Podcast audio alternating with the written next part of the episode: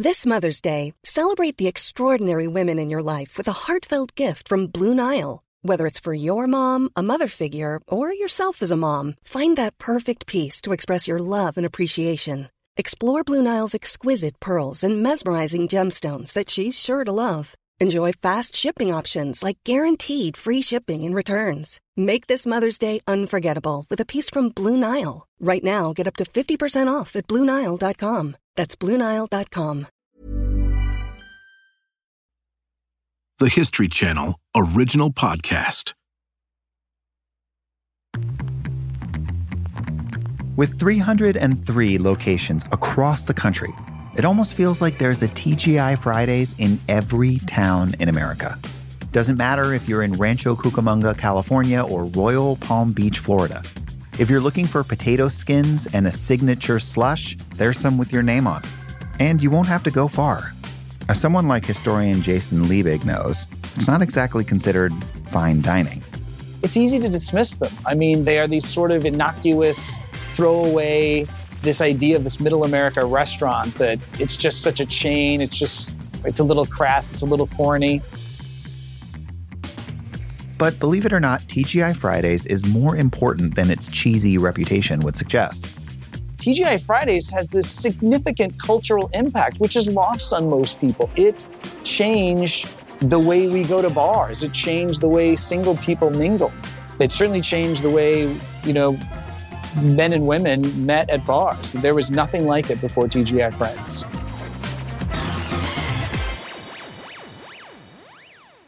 Before it was ubiquitous, before it had even developed any sort of reputation at all, TGI Fridays was a novelty.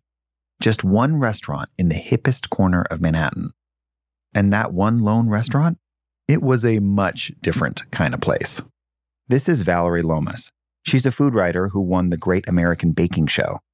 So I think Alan Stillman was onto something with creating this kind of casual dining bar hybrid situation. If he wanted a place to meet women that wasn't as intimidating as a bar with, you know, stiff drinks, I think he really did that. And it kind of created this whole culture around happy hour as a place for singles to come together, meet other single folks, and just find somebody to go out with. That's right, TGI Fridays was once a singles bar. That's today. This is the food that built America stories of innovation, taste, and good eats. Today, we'll tell you the story of the meteoric rise of TGI Fridays and how a lonely perfume salesman shepherded in an entire culture of casual dining. It's an unlikely story of ingenuity and how important it is to strike when inspiration hits. I'm your host, Jonathan Hirsch. Nowadays, we hardly think twice about casual dining. Surely you, at some point, have gone out for drinks with a couple of friends or coworkers at, say, 5 p.m., ordered a plate of fries for the table. But in the middle of the 20th century, this just didn't happen.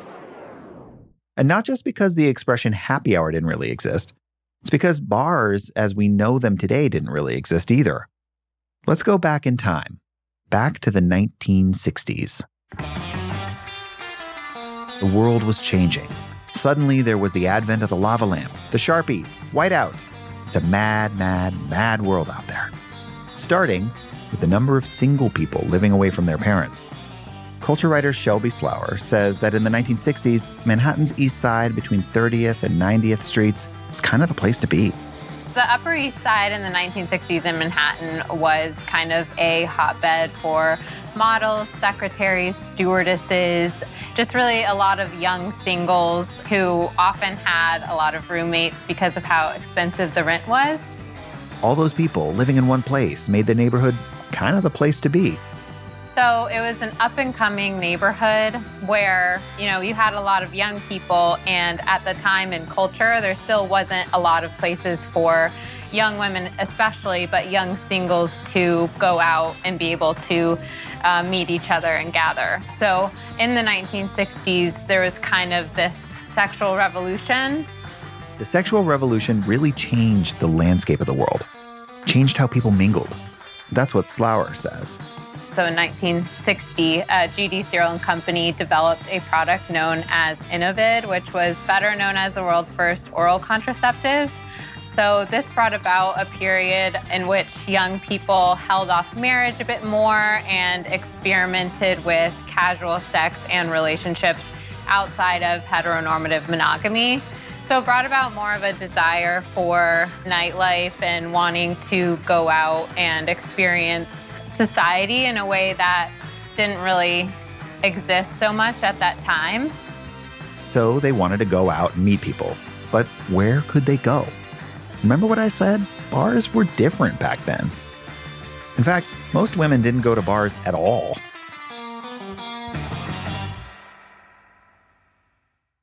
At time, the social event du jour was private cocktail parties.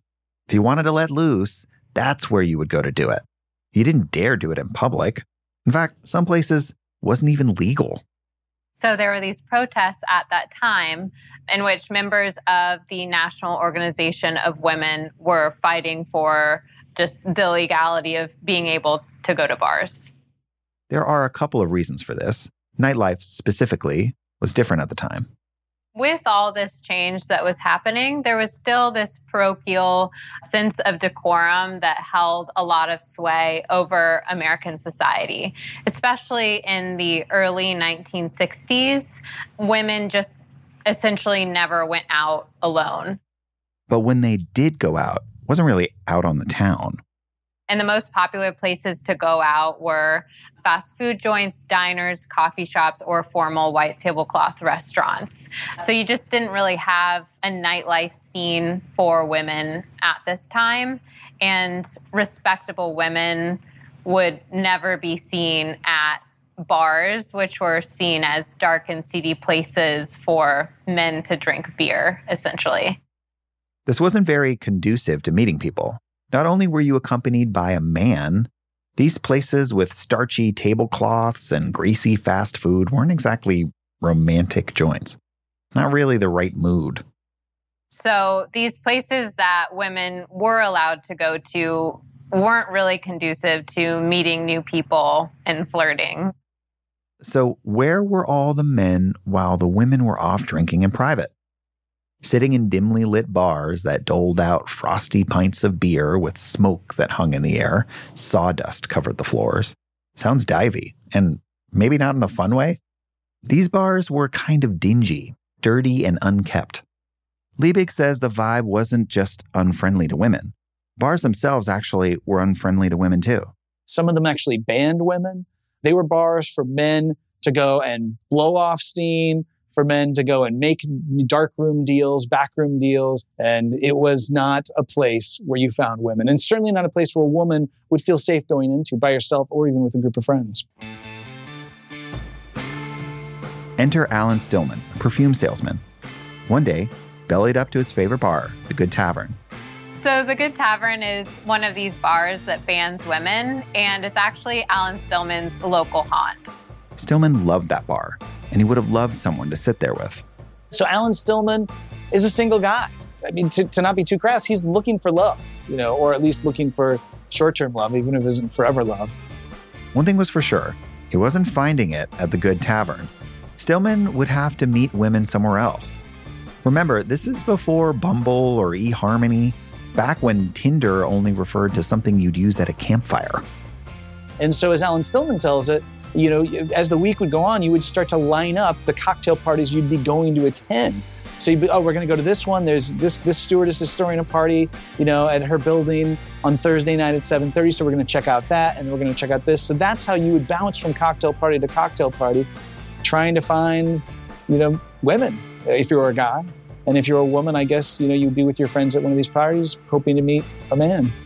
Stillman basically spent his time selling perfume, buying beer at the good tavern, and going to those cocktail parties Slauer told us about. But at the same time, he wants more. He dreams of kind of a space where young women would feel comfortable to go to a bar so that he could hopefully meet some of them. Over a beer, Stillman started telling the bartender the ways he'd changed the bar to invite more women in. he's telling his bartender at his local place, uh, you know, you should really brighten this place up. He had big dreams for the place. He was imagining the ways he'd improve it. He wanted a place where you could go and hang out and have a drink and talk to someone you've never met before. And so he had this idea of this sort of prototypical uh, singles bar idea and image, making it welcoming, making it brighter, making it friendly, and making it feel safe for women to go into. One night he was back at his spot at the bar, making more suggestions on bar decor to the bartender. So he's there one night and he takes a look around the environment and he just starts making suggestions to the bartender that he could clean the place up, add some Tiffany style lamps, and the bartender just responds, Why don't you do it? With those five words, why don't you do it? The bartender unknowingly changed the course of bar history. Stillman took it into consideration, did the math, realized he could actually buy the bar outright.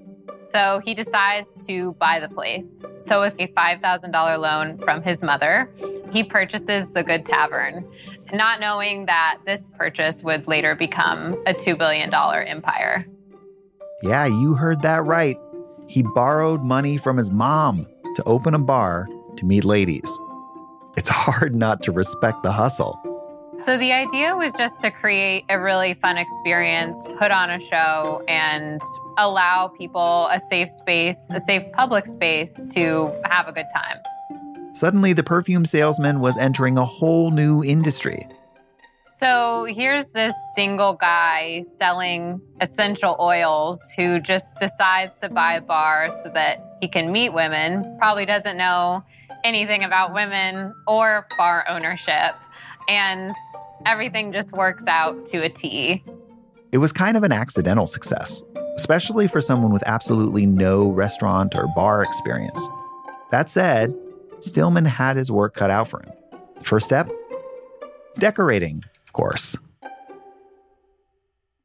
He started bringing in, you know, they, they called them fern bars because he literally brought in ferns and plants so he takes the bar, he adorns it with shiny brass rails, framed photos, Tiffany style lamps, and bentwood chairs. He puts up a red and white awning outside and enlists some friends to paint the facade baby blue. All these things he thinks will attract single women. Baby blue. Who knew? With all those nice lamps and baby blue exterior figured out, Stillman had to figure out what to serve to the co ed clientele. Enter Bar Snacks.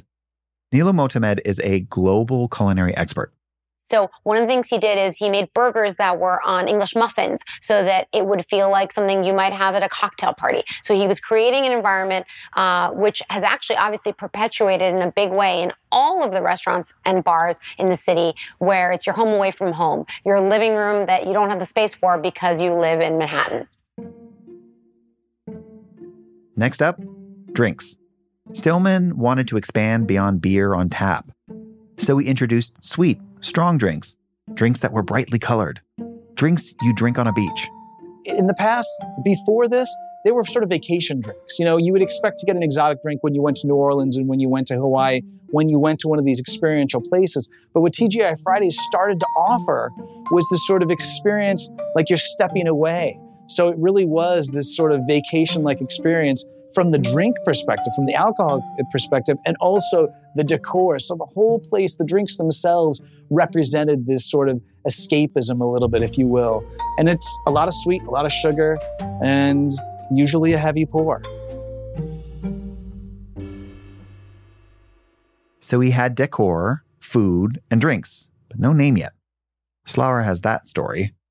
So the name of the bar actually came about when Stillman was on a skiing trip with friends. He took a tumble and when he climbed out of the snowbank, he said, Thank God it's Friday. We have two days to recover. And his friend responded saying, That would actually be a great name for your bar. And he was like, I think you're right. So that's how it got its iconic name.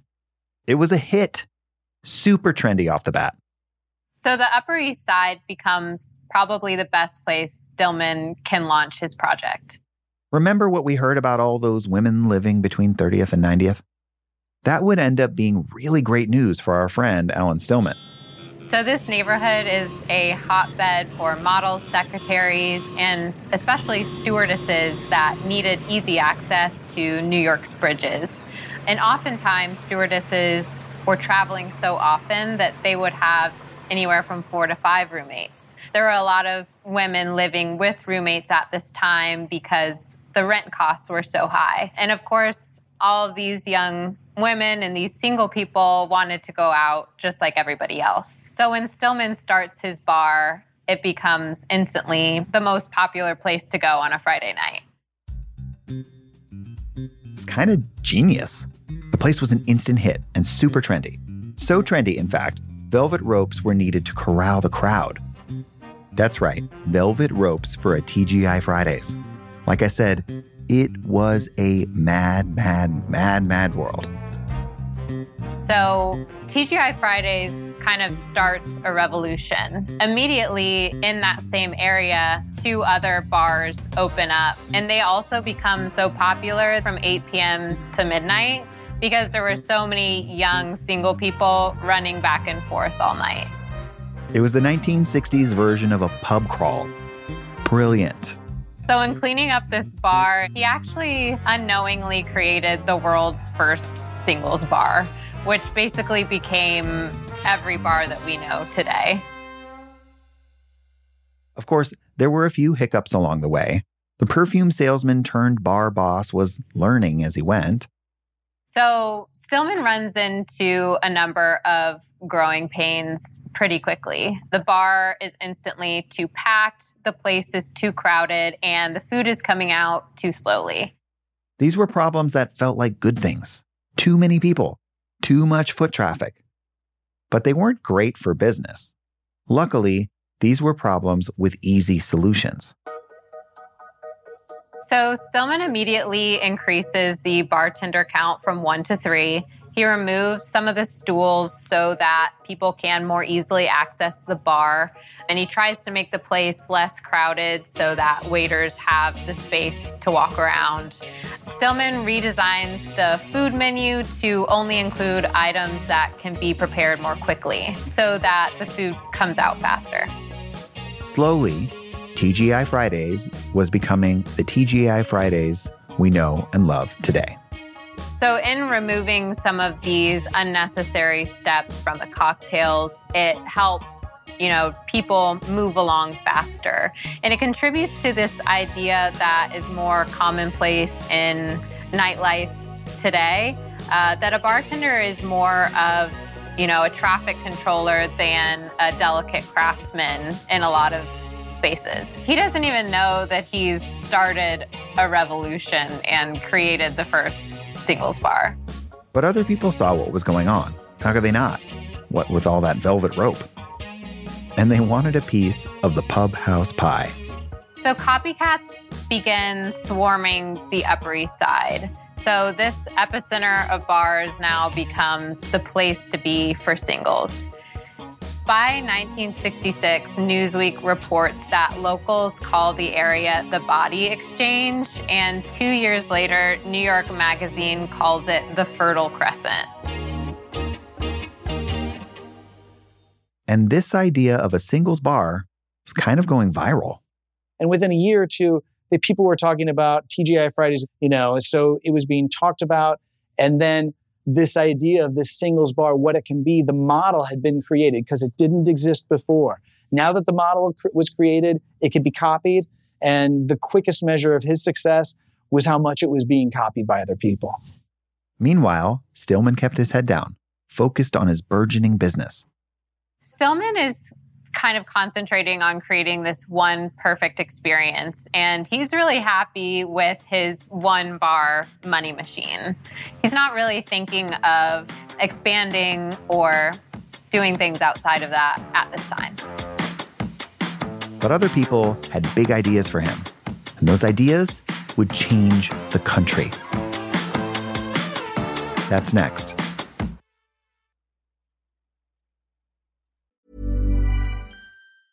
Cool fact a crocodile can't stick out its tongue. Also, you can get health insurance for a month or just under a year in some states. United Healthcare short term insurance plans, underwritten by Golden Rule Insurance Company, offer flexible, budget friendly coverage for you. Learn more at uhone.com. Hey, I'm Ryan Reynolds. Recently, I asked Mint Mobile's legal team if big wireless companies are allowed to raise prices due to inflation. They said yes. And then when I asked if raising prices technically violates those onerous two year contracts, they said, What the f are you talking about, you insane Hollywood ass?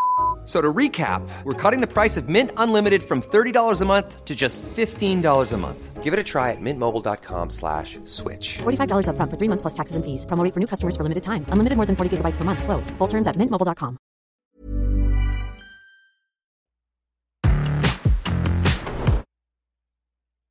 When we last left Stillman and TGI Fridays, he was managing his successful bar in Manhattan.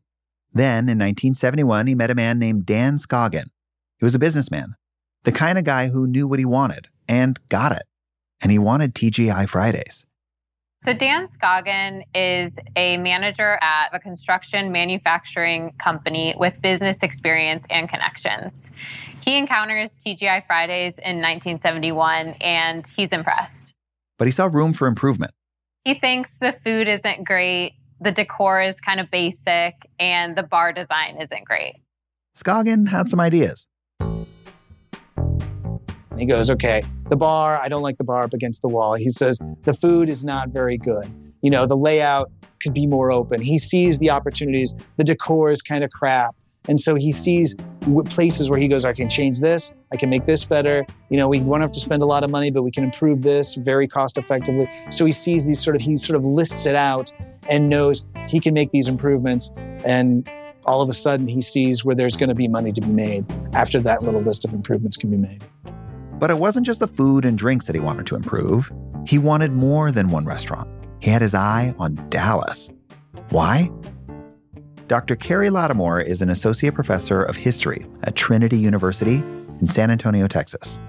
You have suburbs in Dallas, but you also have industries that are moving to Dallas and, and centering their hubs around Dallas. And you've got oil too that's going to be centered around there. And you've got a lot of money coming into Dallas Texas in the early 70s was really changing, kind of a microcosm for the rest of the country. And with all that new industry and money came new young people. Young singles. And so you got a vibrancy in Dallas that creates some excitement, but it also gives you people that are willing to spend money on things, to go out. You know, dating is possible. You need places to go out.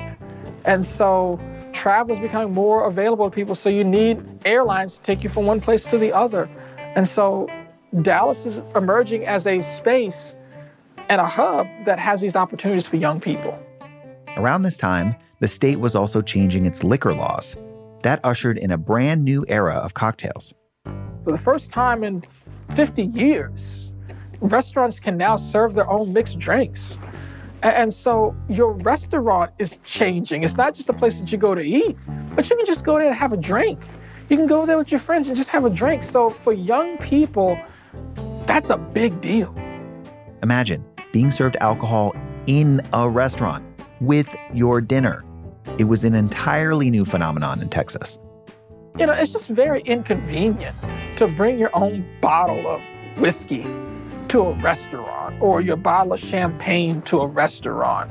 But it's something about it, I guess, of being served alcohol in a restaurant, especially I think for younger people. Scoggins looked around at all this growth, both in the liquor industry and in the influx of young people. And in them, he saw an opportunity. And he looks at it and he says, okay, you know, I'm gonna I'm gonna take this and I'm gonna build these franchises out and I'm gonna see what can be done here. And he's the guy who starts to make the changes that would ultimately start to transform TGI Fridays. So on January 28, 1972, Texas's TGI Fridays opened its doors. The place becomes an instant hit. Young people are lining the sidewalk to get in. And the exotic menu and the fun, colorful cocktails that TGI Fridays sells just attract a number of customers. This new Texas location looked a little different than the Manhattan one, though. This looked a little more like how Scoggin wanted it to look. For one, he redesigned the decor. Out with the old, in with the new. And he starts to put the, the sort of tchotchkes and the signages on the wall, which becomes a trademark of TGI Fridays in the coming decades.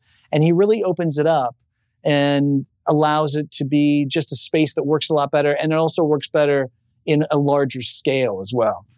Then he turned to the bar itself. This one looked more like a U shape and closer to the center of the room, so people could walk right up and order a drink.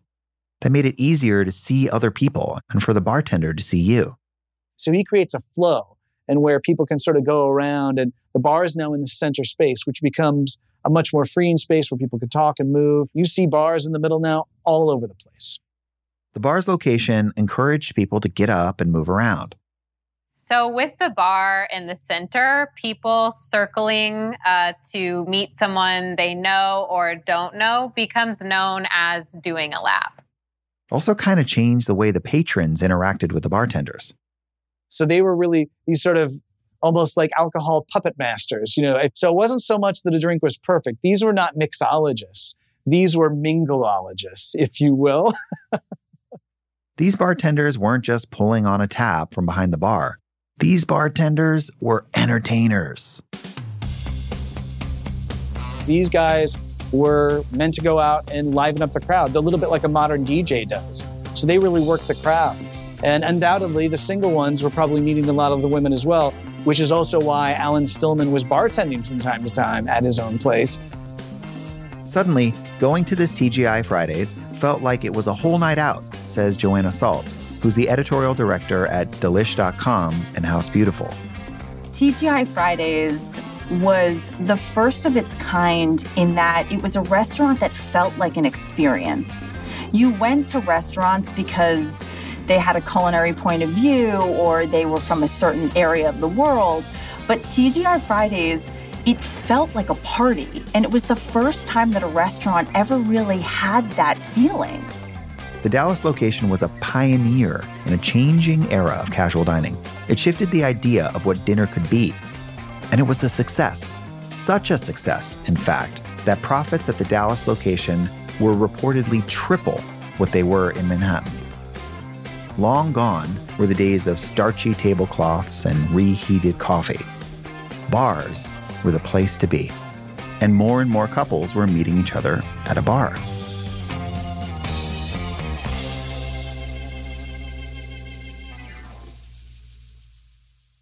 It should come as no surprise that following TGI Friday's success, the copycats showed up. In 1972, Ruby Tuesdays opened shop in Tennessee. Three years later, Chili's opened in Dallas too. Bold. Then, in 1976, a Bennigan's opened in Atlanta. Everyone was looking for a place to grab a sweet drink, meet some singles. You know, I think a lot of restaurants like the Olive Garden, Applebee's, Benihana's, they probably owe a lot of their existence to TGI Fridays because they started this dining, casual, bar, whole hybrid atmosphere, and they did it so well that it was only natural that other restaurants were going to follow. And they just kind of tweaked the formula a little bit, you know, tweak the type of food that's served, serve casual Italian, and you've got the Olive Garden. Meanwhile, TGI Fridays was getting bigger too. By 1975, there were 12 across nine states. Carlson Companies, a huge hospitality company, wanted in and acquired that company. With that, Stillman departed and opened his own high end steakhouse, Smith and Wollensky. It was up to Scoggin to steer the happy hour ship, and he keeps tweaking the model. The restaurant stays the same, but it stays familiar, and yet these little changes to change with the times, but also where they see where they're making improvements, they figure out ways to make improvements within the model. One of the ways Scoggin wanted to improve was by basically creating a consistency across restaurants. So he applies that to how the servers serve, how the bartenders bartend, so that when you go to it into a TGI Fridays in Midtown Manhattan, you're getting the same experience as when you go into one in Omaha, Nebraska. You're getting that TGI Fridays experience. This included a concept referred to as courtesy control. It's almost like when baseball players have their fundamentals. You know, yes, they're still star players, but they need to go work on their batting practice. So it's getting to with his with his help, with his servers, with his bartenders, and just saying, listen, getting together with them and, and Im- implementing a series of controls and checks to make sure that everyone's staying on point, and probably some incentives as well. It was an attempt to keep up morale and break free from the inevitable service industry burnout. And so it creates these ideas that we have parodied, you know, with things like flair. You know, you have to have flair and you have to have a smile, you know, and you always have to say, as soon as someone walks in the door, you have to always look them in the eye.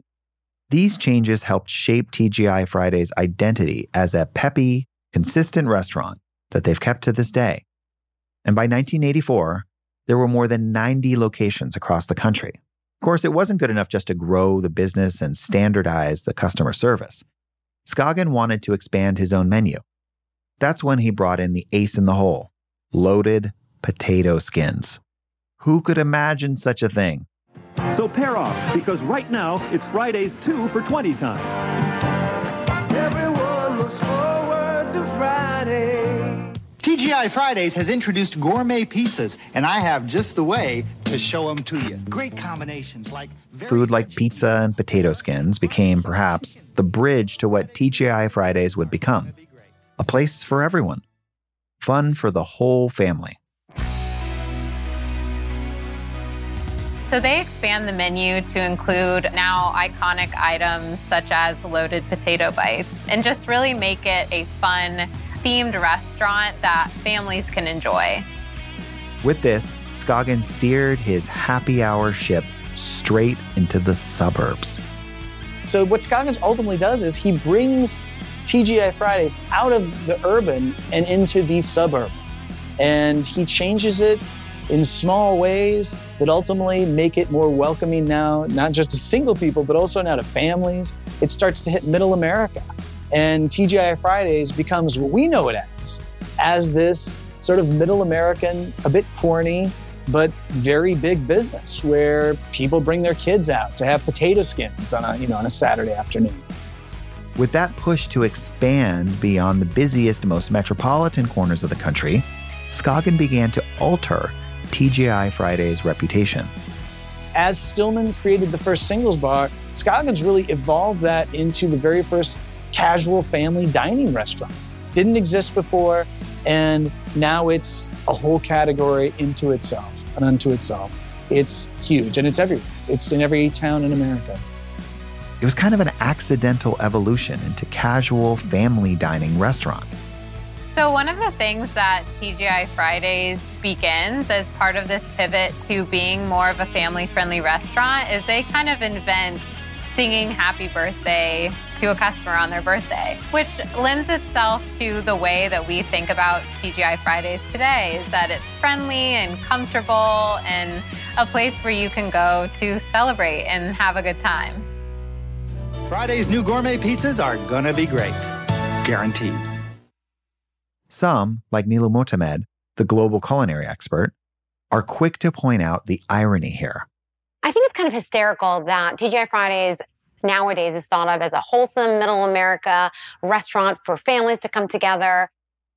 I mean, they have a kids menu. Like it or not, this is not your parents' or grandparents' singles bar.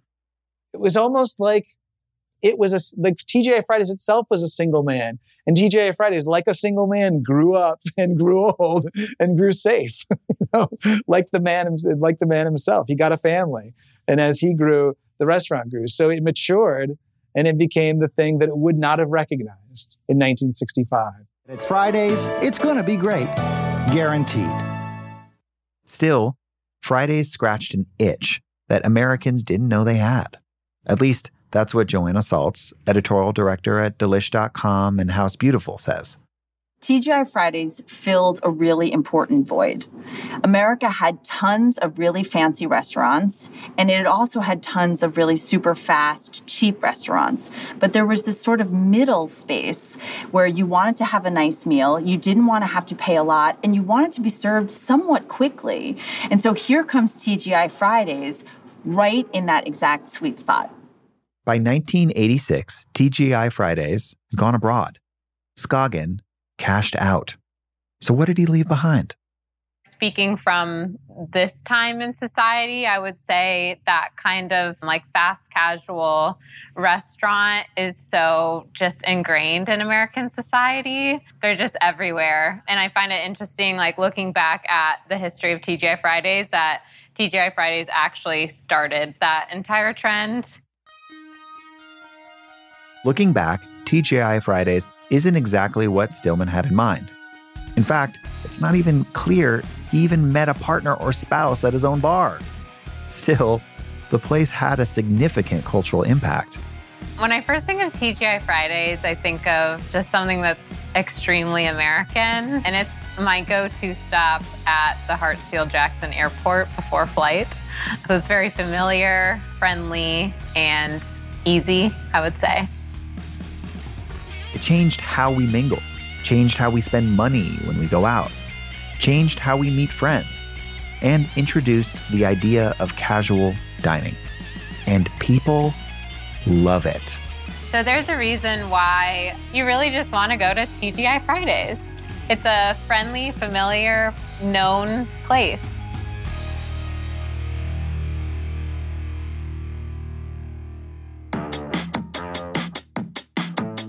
If you've met a friend or even a romantic partner at a bar recently, if you've shared a couple of potato skins or imbibed a sweet, strong cocktail, if you've ever wondered how you're possibly going to find a place where you can find dinner for a picky eater and a drink for the grown-ups, you know who to thank.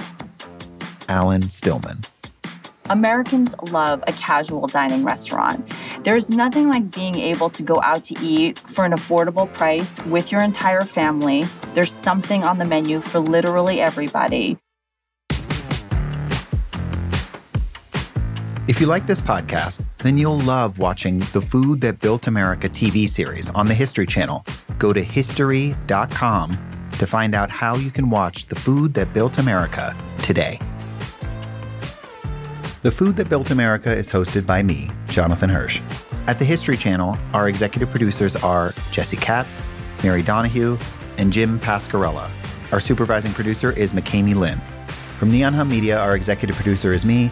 The series is produced by Muna Danish and Kate Michigan. Our associate producers are Chloe Chobel and Rufaro Faith. Our editor is Maura Waltz. Samantha Allison is our production manager. Alexis Martinez is our podcast coordinator. Sam Baer and Josh Hahn are our mix engineers. Music from Blue Dot Sessions and Epidemic Sound, and fact checking by Naomi Barr. The Food That Built America was originally produced by Lucky 8 TV for the History Channel.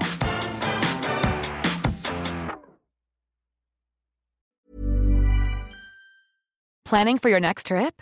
Elevate your travel style with Quince. Quince has all the jet setting essentials you'll want for your next getaway, like European linen, premium luggage options, buttery soft Italian leather bags, and so much more. And is all priced at 50 to 80% less than similar brands.